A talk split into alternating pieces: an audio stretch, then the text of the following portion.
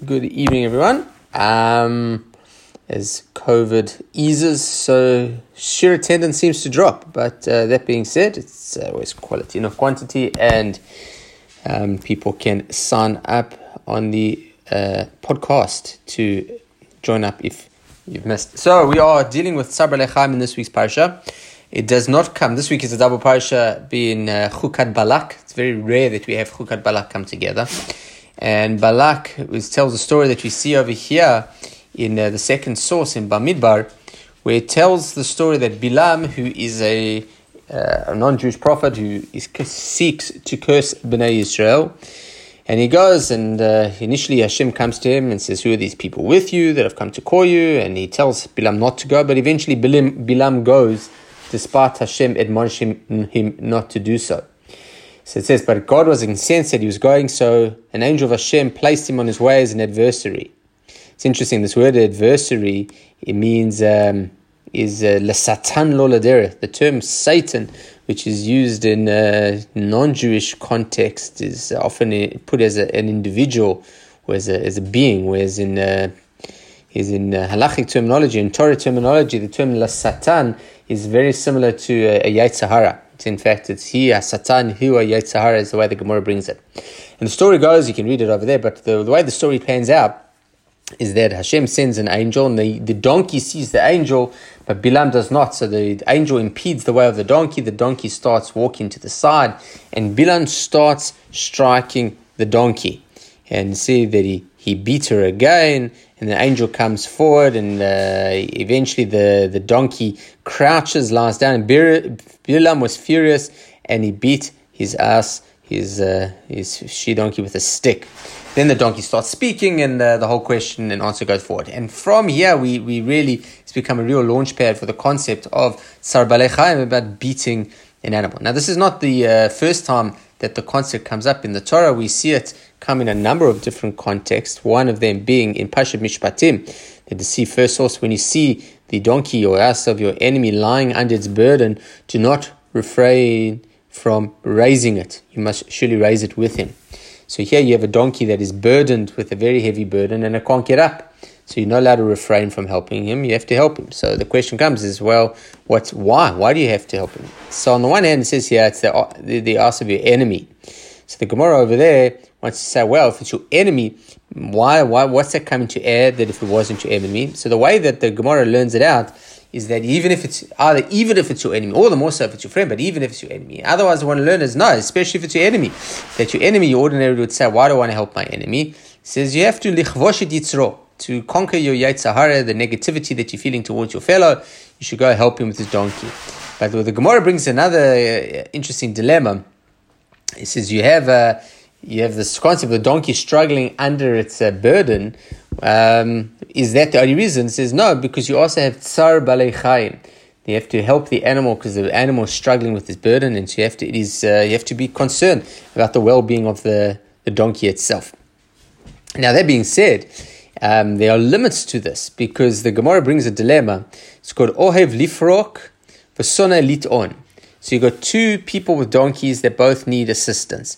One is busy burdening up their donkey, and the other is unburdening their donkey. The person who's burdening up is a good friend, and the person who's unburdening is the don- is, is your enemy. Now, burdening up is putting weight onto the donkey, therefore causing it more stress and pain. Unburdening is relieving it. So the Gemara says, well, who should you help here? Your enemy who is burdening the donkey, or your friend who's unburdening the donkey? So helping your enemy over Tsar Balechayim, which trumps? The Gemara says, helping your enemy is more important. So you already see over there that the concept of of, uh, of a certain level of harmony between a man and his fellow trumps even uh, saving an animal from uh, suffering and pain. Now, what I'd like to share with this evening is not really talk in, in a, very um, general way about Sar Chaim, and we might just touch on a few of the halachot, but I want to deal with a specific question, which we're going to deal with outside more than inside, and that is when it comes to um, infestation and getting rid of pests, is there any level of sensitivity that halacha has towards them? So whether it be flies, bees, or rats, um, is there some way that we should have some level of compassion towards these animals? Or do we say, no, a pest is a pest? Some of them are just very unpleasant, some of them are outright dangerous, either dangerous because they themselves can do danger or they could bring infestation with them. So, uh, do, does one have to show a certain level of sensitivity towards these animals or not at all? We can just go and do whatever we want.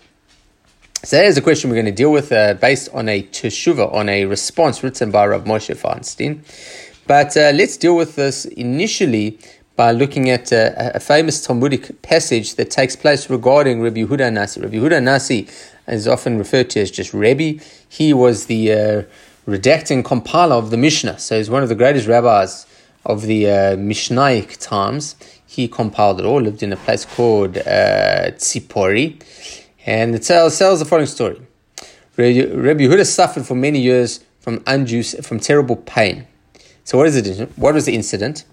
Gemara answers, there was a certain calf that was being led to the slaughter. This calf went and hung its head in the corner of Rabbi Huda's garment and was weeping. So Rabbi, Rabbi Yehuda Nasi was sitting, and this calf runs into the Beit Medrash and, you know, cowers underneath Rav Yehuda Hanasi. Rabbi Yehuda said to go to it for you were created for this purpose. So he looks to the calf and says, go, go be shechted. That is what you were created to do. So it was said in heaven, since he was not compassionate towards the calf, let afflictions come upon him. So he suffers for many, many years. He says, uh, I think if I'm not mistaken, it was a toothache that he suffered from. So then the Gemara continues. So also the pain left him due to another reason. What was that? One day, the maidservant Rabbi Huda Nasi was sweeping his house, and there were young weasels. Now, this word weasels is not entirely true. The word is khulda. A khulda is definitely a rodent. Oh, it has karkushta. Okay, so it was a, a rodent of some form. It was a family of rodents that were in the house, and she was sweeping them out or killing them, trying to get rid of them. Um, she was in the process of sweeping them out. And Yehuda Nasi says, Let them be as it says. The, the Lord is good to all his mercies are over all his works, which comes from Ashrei. Okay? And his mercies are on all his works. So they said in heaven, since he was compassionate we shall be compassionate on him and he was relieved of his suffering. So the Gemara here tells the story of Rabbi Huda Nasi suffering terribly as a result of not having um, compassion for animals and being alleviated of that suffering for having compassion to animals. So I suppose you could look at it in a couple of ways. There's one is saying, well, was, was he wrong to do so? That Rabbi Huda Nasi, that he, when he comes to saying, uh, you know, when the calf come in, so what was he supposed to say? Is it protect the calf? So what is this? Is this? Uh, are we we going to go for vegetarianism now? That he's not supposed to. That every animal, no animal wants to be killed. So the fact that the calf realized was going to, you know, is that why he got punished? So what should he have done? Um, and then the, the with regards to uh, getting rid of the uh, the animals, the rodents in his house. So what should he have done? Should he have just left them there? Um, rodents are invariably not wanted in a person's house. So what should you do? So, what is the Gemara trying to teach us over here?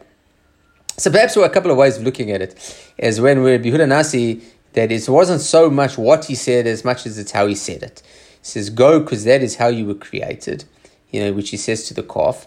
It wasn't so much the idea of being uh, of of eating meat that was problematic in as much as it was the callousness to which he showed the animal and similarly with regards to the uh, the weasels it wasn't so much the idea that one should, um, you know, should let them be and let them, go, you know, go their own way, but rather it's just the way that uh, one treats these particular animals. Okay, so those are, you know, questions that come out of this particular Gemara. Now, let me just uh, go before we go into Rav Moshe Feinstein's uh, how he addresses this particular issue. Let's um, just deal with a couple of um, let's say preamble preliminary comments with regards to the concept of uh, where animals and humans um, find themselves in, in, in the world.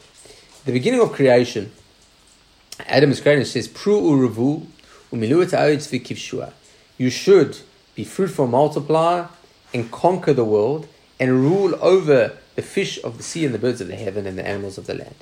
So this whole idea that you have to now um, you have to rule over the world it comes with a certain levels not only of uh, of dominance and authority, but also with a certain level of responsibility.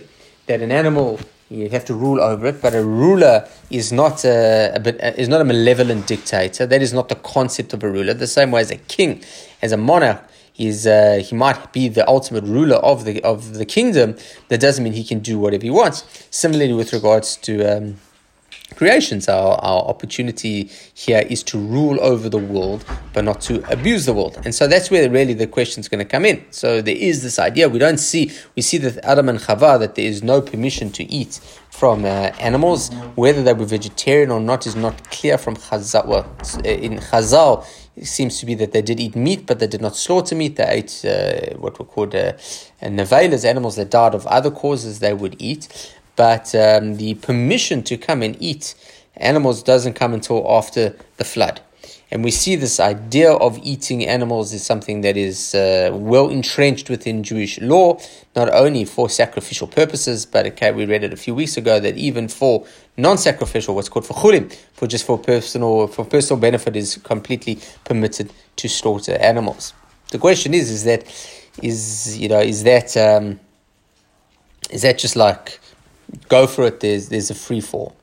So the Gemara in Brachot deals with certain personality types that are more suited to certain um, to certain careers. This is a person who's born under the, uh, the, the the star sign of Mars. He's going to be a bloodshedder, and whether he's going to be a murderer or he's going to be a shochet or a, or a mohel, is you know they're going to be dependent on how he uses free choice to be able to determine how he's going to exercise that uh, bloodthirsty desire.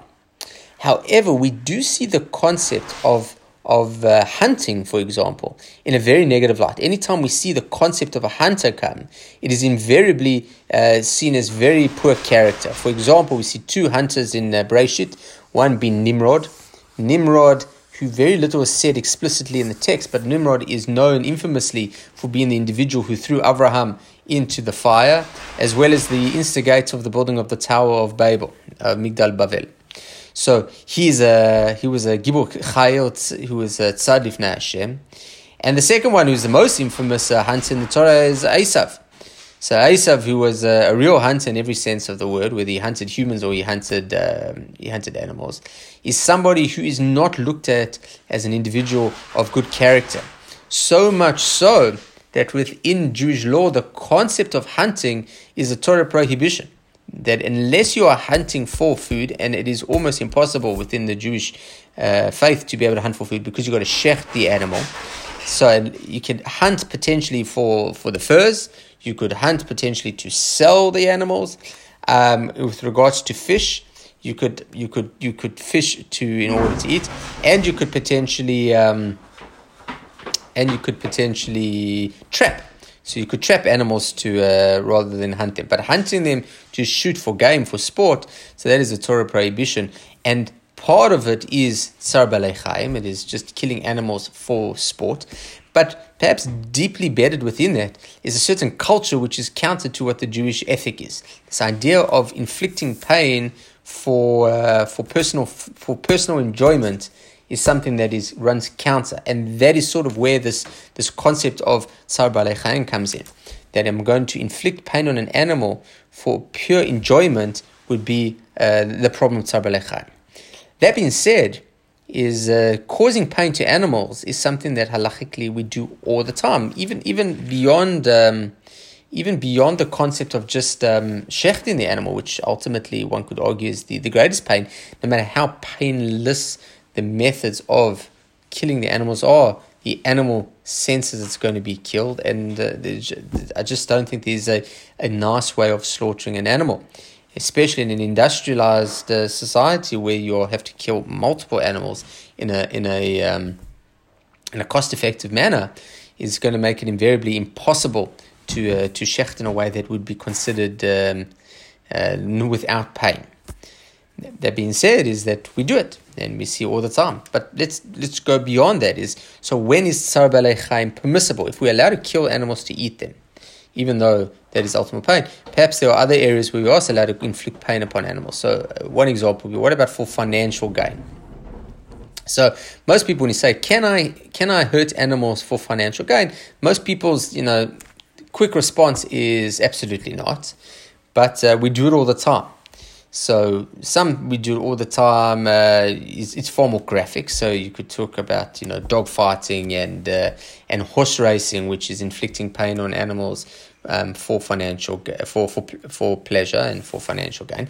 But um, places where the the, the most uh, notably is in any milk products or pretty much most non-vegan products that you buy are inflicting pain upon animals in order to benefit from them financially. So a classic example would be eggs. So if you use caged eggs or even free-range eggs, you'd be told, is that uh, unless you're getting like uh, eggs that are you know fresh from the farm where the chicken can come and go as it pleases, invariably a caged egg is a lot cheaper than a free range egg, which is a lot cheaper than organic, etc., etc. And the reason they're cheaper is because you have got economies of scale. So you put this chicken in its little coop, it doesn't see the light of day, and it's there laying a ton of eggs every day, and it's very profitable for the farmers, and it's very profitable, and it's very financially beneficial for me. So it means I can buy a dozen eggs for four dollars instead of buying a dozen eggs for twelve dollars. So that makes a lot of sense. So, but but you're causing pain to the animal. So we're going to say, is it permissible to cause pain for the animals or not permissible to cause pain the animal? Well, financially, it's beneficial to me. So, so perhaps it is possible. So halachically, that would be one area, financial gain. Two would be an area of uh, pikuach nefesh, let's call it, or potential for pikuach nefesh. So this is called vivisection for uh, uh, animal experimentation. Is such a thing permissible in order to perhaps help humans in, in the long run? So there we go. Another way is that to, to experiment on animals to hopefully uh, create a cure for um, for humans. The third one, which we're gonna we are gonna focus on, is um, which is similar to uh, enjoyment. So, if killing animals for enjoyment is uh, prohibited, what about killing animals or, or, or, or, torturing animals, where the most torturing is not intentional to torture, but it has some other benefit. So, like, a, for example, a mouse trap may torture an animal even though that's not really my intent. My intent is get rid of the mouse, but the nature of mouse traps is that they might just torture the animal, might only catch its leg, or it might get one of those uh, those glue ones where its fur gets stuck on, and it's so there are lots of ways they can do it. That could be very painful for the animal, but my intent is the removal of something that's frustrating or annoying me rather than so is it it's almost like the flip side of the same coin of if i can't uh, if i can't inflict pain on an animal for pleasure so can I inflict pain on an animal to remove the thing that's giving that would give me pleasure? So the presence of rats in my house or presence of a possum in my roof is something that I don't want. So what I need to do is do something that will get rid of that, and that will give me a peace of mind. And is something like that permissible? So it is that question that uh, Rav Moshe is going to be dealing with. All right. So, so how does Rav Moshe? So the start of the question says says so we're dealing with two kinds of uh, creepy crawlies, or two kinds of uh, vermin. One that are one ma'usim, things that are disgusting, despicable, and they can defile food. So, example, zvuvim yetoshim uparoshim et adam. So, like bees and wasps and the like. So, is there any? It says leika shum isu milhorgam. There is no prohibition whatsoever to kill them. So too mice that are causing a loss to your food. So if you've got mice that are eating through the Or the more so if there are humans that are either um, the children that are going to get, uh, there's a certain danger associated with it, or people that are very startled by them. There is no prohibition to kill them. Why? Shehula tzorech adam leke isur tsar balechayim. So it says wherever there is tsar leben adam, so there's any concern that for humans this is going to cause humans distress, so there is no problem whatsoever. So if, so for example, what would I rather have? Uh, flesh for dinner or you know, and a rat or a rat living in my, my my garage. So everyone would say to get rid of the rat. So I'm getting more uh, simcha from getting rid of the rat than I am from eating steak. So the whole idea, so for tzorech adam, it's for the need. If there's a if there's a need for human beings, so it'll be permissible to do so. So tzar chaim according to Rav Moshe, and this is the way we paskin. There is no prohibition whatsoever if there is some real need to do it. Entertainment is not a need. In fact, the concept of entertainment is almost non-existent within the halachic world. There are times where we do see uh, Simchat Bet Shoeva and Sukkot in the Beit HaMikdash, they make big bonfires and the like, that there was this concept of uh, perhaps uh, a concept of entertainment. But broadly speaking, the idea of leisure time and entertainment is something that is very foreign. In fact, uh, the uh, the the Gemara talks at length about the the follies of moshav leitzim of going to the uh, circuses and amphitheaters in the Roman times to go watch the jewels and the gladiators. Interesting, there, was, there, there were certain rabbanim who used to go, according to the Gemara, used to go to the jewels um, of the gladiators um, in the in that Roman period, not to watch them, but uh, at the end of it, when one was over the other, and the, whoever was in charge would say, you know, thumbs up or thumbs down, so that the Jews would go in order to, you know, give him thumbs up, let the guy survive as a, a form of pikuach nefesh. But to be able to watch these things as sport and activity was something that was very anti-Torah. It, was, it wasn't until relatively recently um, that uh, Jews, you know, really started getting into sport. Um, so that is something that's changed. That being said, we still have to deal with our, our original Gemara question of Rabbi Yehuda Nasi about how he deals with this whole concept. You know, how, how does what is this that story trying to teach us? That he has no compassion on the uh, on the animal, and then he suffers terribly until he has compassion on the weasels. So Rav explains that story as being that these animals were not vermin. That the reason that Rav Yehuda Nasi insisted on the, that the that the maidservant should not uh, kill them or get rid of them because they weren't harming anyone. They were there. They were minding their own business, sitting in the corner. So leave it alone. So this would be your uh, I don't know your, your your spider that's sitting in the corner of your garage. Who's it hurting? It's not doing anything over there. So if you've got someone who's arachnophobe, uh, so okay, then you've got to get rid of them. But if it's not bother, it doesn't bother you, and it's just like aesthetically, you know, you don't like it so much, so perhaps you should just leave them alone. That that seems to be where he's leaning in this particular thing. But and, and I think this is a um, the key to this particular tshuva bar Rav Moshe. It says this: "Aval mikom makom im efshar tov shelo yihargeim biyadav mamash." If possible, you shouldn't kill any of these things by hand. You should try to do it indirectly. So what's the? So I'm going to kill, uh, and he's talking again, he's talking about flies. So how do you kill flies? You shouldn't kill them with the fly swatter uh, or bees, and like you with a, a, mouse. I don't know, I don't know how you kill a mouse. Good luck to trying to kill a mouse, but um, you shouldn't kill them by your hands. So it says as follows. מאחת החזינה כשעושה אדם מייס אכזריות רציחה אפילו לאלו גם על ידי חיוב פסק דין זה סנהדרין. So he says, because the Torah tells us that even when there are times where we have to put someone to death, we have to do an act of, uh, of, of murder, even in a time where it's a mitzvah to do so. For example, so he gives an example of what's called Ir Nidachat. Um, Ir Nidachat is a city, um, it is an evil city that has to be uh, razed to the ground and uh, the people in there killed. Or alternatively, someone who's been put to death by you know, the Beit Din or the like says even when there's a mitzvah to kill someone, Hashem hutzrach hakra litain haftacha The verse, the Torah has to give a specific prayer, a specific uh, blessing, that the person will be given an additional form of mercy. Meaning, because the executioner is going to have to kill someone, so he's likely to become quite a cruel individual. The executioner becomes cruel. And so the Torah says wherever there's a mitzvah to kill someone, battle or beit din punishments, capital punishment, the Torah has to promise that this individual will be rewarded with additional level of rachamim, of, of mercy, not mercy for them unto others, but the ability to feel a sense of mercy. So it says, um, it says, because our nature are, that when you do cruel deeds, you become a cruel individual. Now, this is something that is quite clear in, in the um, psychological literature that you go see psychopaths and sociopaths, and you see that they so often they start by torturing animals.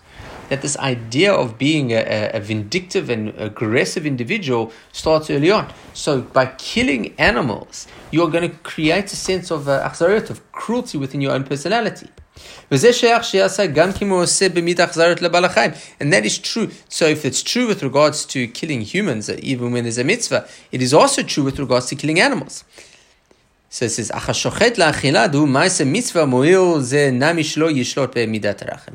So it says, perhaps with regards to slaughtering, that's not necessarily the case because of the it's been done for mitzvah. But if your purpose of killing is only just so that you don't you don't have to suffer from this bug or this rodent. So there's no guarantee you can get the blessing. So the slaughterer, he's getting the blessing that he will still be rachaman, he will still have mercy on on, on other people and on, on in the world in general, even though he's taking a life, that is because it's a mitzvah. But if you're not killing, so to speak, for a mitzvah, i.e., you're killing the animals because they're annoying you, you're not going to get the blessing. So you're going to be doing an act of cruelty, but without a guaranteed blessing from Hashem. Therefore, it is better to not kill them by hand. So you should rather put traps or put deterrents or whatever the case might be. Okay. Um, let me just see what else he says here. All right. So, so that's in essence what he, what he comes to say. And I think it's quite a profound idea. That so often we sort of look at these, the, the, these sort of halachic questions in a very black or white sort of way. Either is it permissible to, uh, to kill these bugs? Either yes, it is, which is, I think most people would say, just you know, get rid of the thing, or no, it's not, which is a very Buddhist approach. I recall hearing um, a podcast a while back about a particular Buddhist temple, of not in Nepal, that was being eaten rotten by uh, termites. But the philosophy of the monks was that they have every right to be here, as do we. So how can we, you know, if we fumigate to get rid of the, the termites, so it's saying our lives are more important than theirs human beings are more important than animals. There's no question. I, I said with my bar mitzvah boys, um, I did a few dilemmas that you're walking down a beach and you see your dog drowning, your dog drowning in the in the in the water, and you see a stranger equidistant away also drowning. Who do you save? Your dog, who you deeply care for, the stranger. So Judaism is like it's not even a question here. You, you you save the stranger. You don't save the dog. A dog's a dog, and a human's a human, and one should never make those you know then make that error. That being said, is we it doesn't mean you can just do whatever you want with animals. Animals are creations. Hashem has mercy on all his creations, and therefore we too have to. So going back to the story of Rabbi Yehuda Nasi, is uh, the idea of showing mercy to Rabbi Yehuda, uh, to the uh, to the cow, wasn't a matter of that the cow didn't have to be slaughtered because it was it didn't want to be slaughtered and he should become a vegetarian, but rather there's a certain sensitivity that one has to show towards animals. That even if you're going to eat them, so then even if you, you have to slaughter them, you've got to do it in the best way, the most humane way possible. And when it comes to killing animals, so if you have to kill an animal, you have to get rid of bugs and everything. There are ways of doing these things. If they can be done in a more humane way, it has to be done. And if it's not, so the two reasons that have been brought out in essence. Um, so Tzar can be looked in one of two ways. Number one, and perhaps foremost, is that uh, Hashem's creatures. We have to treat them well, and we shouldn't create unnecessary pain and harm to them um, but necessary pain and harm for eating and for other benefits, it is permissible. But then there's the second element is what does it do to our personalities and our character when we kill animals? And that is it's it's quite a negative element on our personality, and therefore we need to do everything we can in our power to ensure that we don't do that. Um, and we try to do it in the most humane way possible, indirectly, if um, there's no humane way of doing it. So those are the sort of uh, things I wanted to deal with this evening. I thought it was, uh, when I read this of Moshe, I thought it was quite an interesting perspective. Um, questions. Would it be considered Sarah to use worms as live bait for fishing? That's a good question. Using live bait for fishing. Um, well, starting point is we have to assume that the fishing you are doing is to eat the fish, assuming that you catch a kosher fish, that you will eat it. Because as we've already mentioned, that uh, catching fish for fun is, in, you know, good old Rex Hunt way, which you'd catch it, kiss it, and throw it back. So that was that would be a Torah prohibition. But to use live worms, um, it's a good question. Um, I'm trying to think why not is definitely a, a, a, good form of bait. You're definitely making this worm suffer. It's a good question. I don't have a good answer. It's a good question. All right, everybody. Thank you so much for joining us this evening. Hope to see you uh, again next week or tomorrow night. Um, I hope you have a wonderful evening. Laila Tov.